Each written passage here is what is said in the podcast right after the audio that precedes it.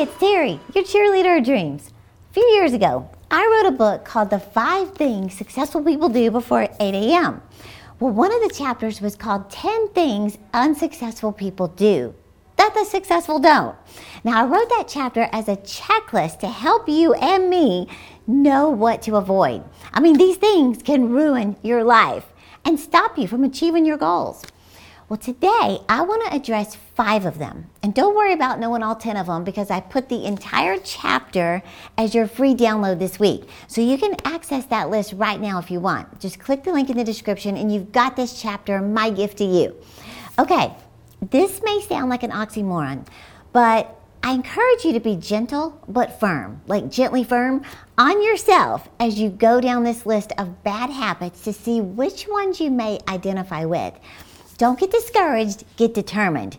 I'm telling you, you can reinvent your life by making a few small changes in your daily routine.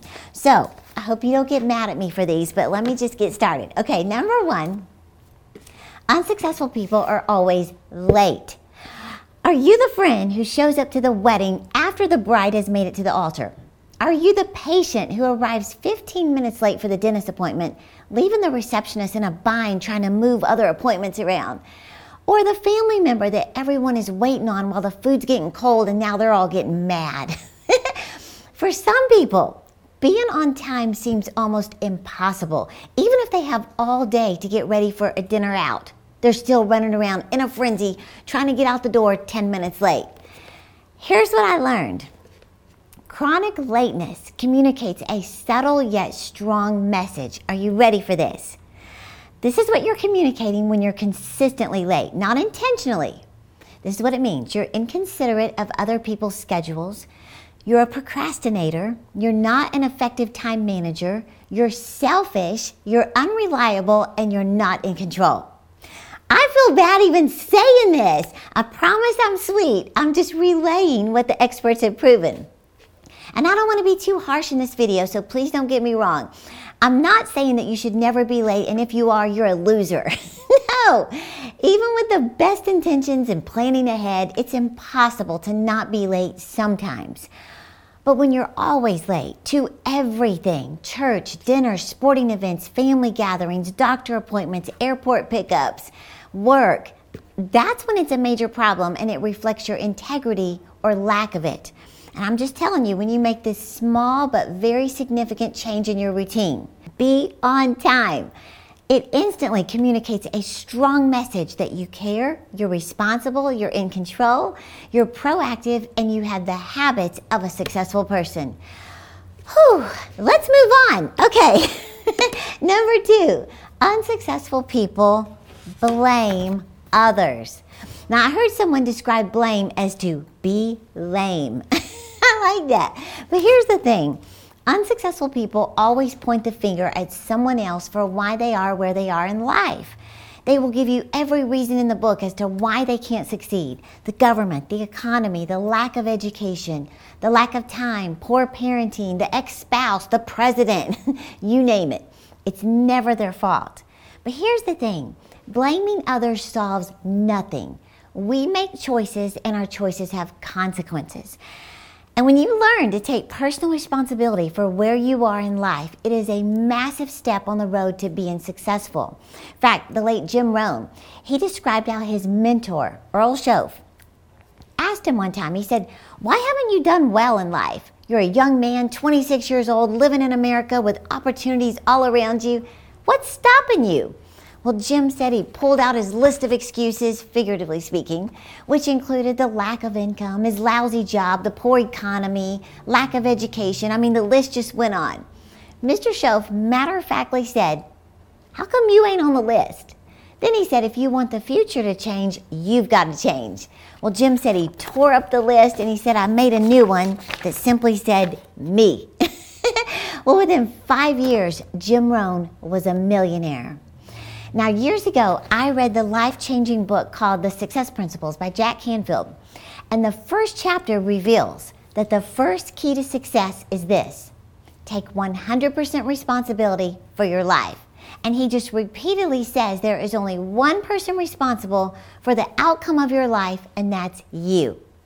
See, when everything that goes wrong in your life is somebody else's fault, you're given a message that you are powerless, you're passive, you're in the passenger seat of your own destiny.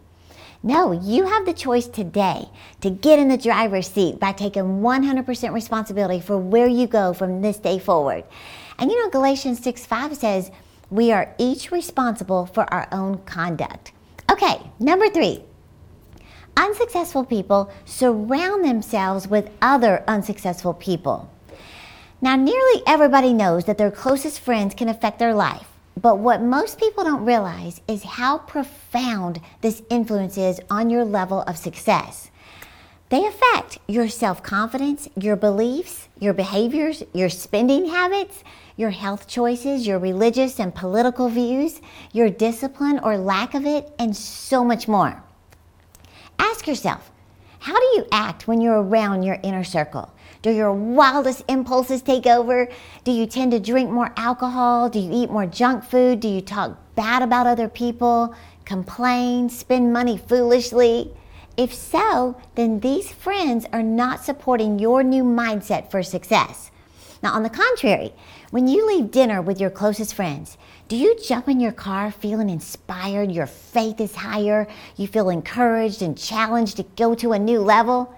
Then you got the right associations. Proverbs 13:20 says, "Walk with the wise and become wise. Associate with fools and you'll get in trouble." Now, I promise I'm not trying to be mean this week.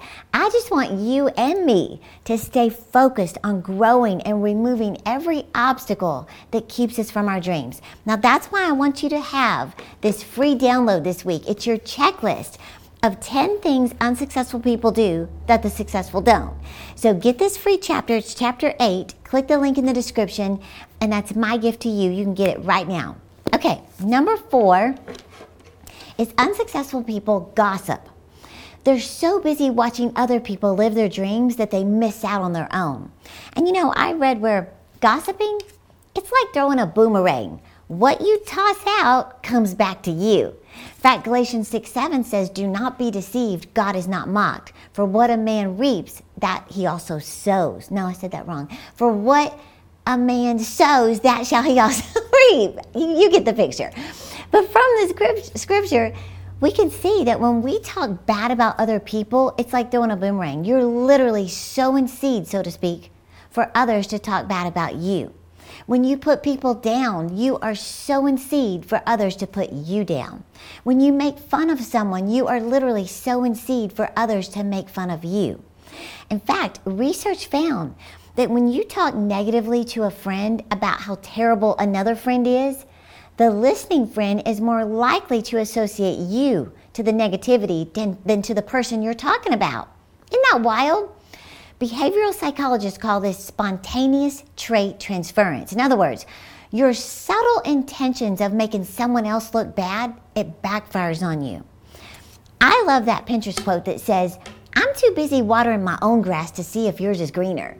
That's the attitude of a successful person. They're not watching everyone else, competing with their success and feeling insecure. No, they stay in their lane, focused on their vision without concern to what others are doing.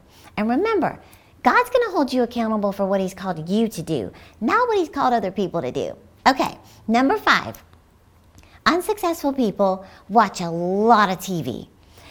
Here's the thing life is meant to be lived, not watched.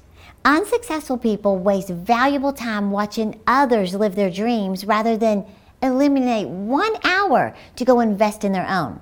And I'll admit, it is so easy to do.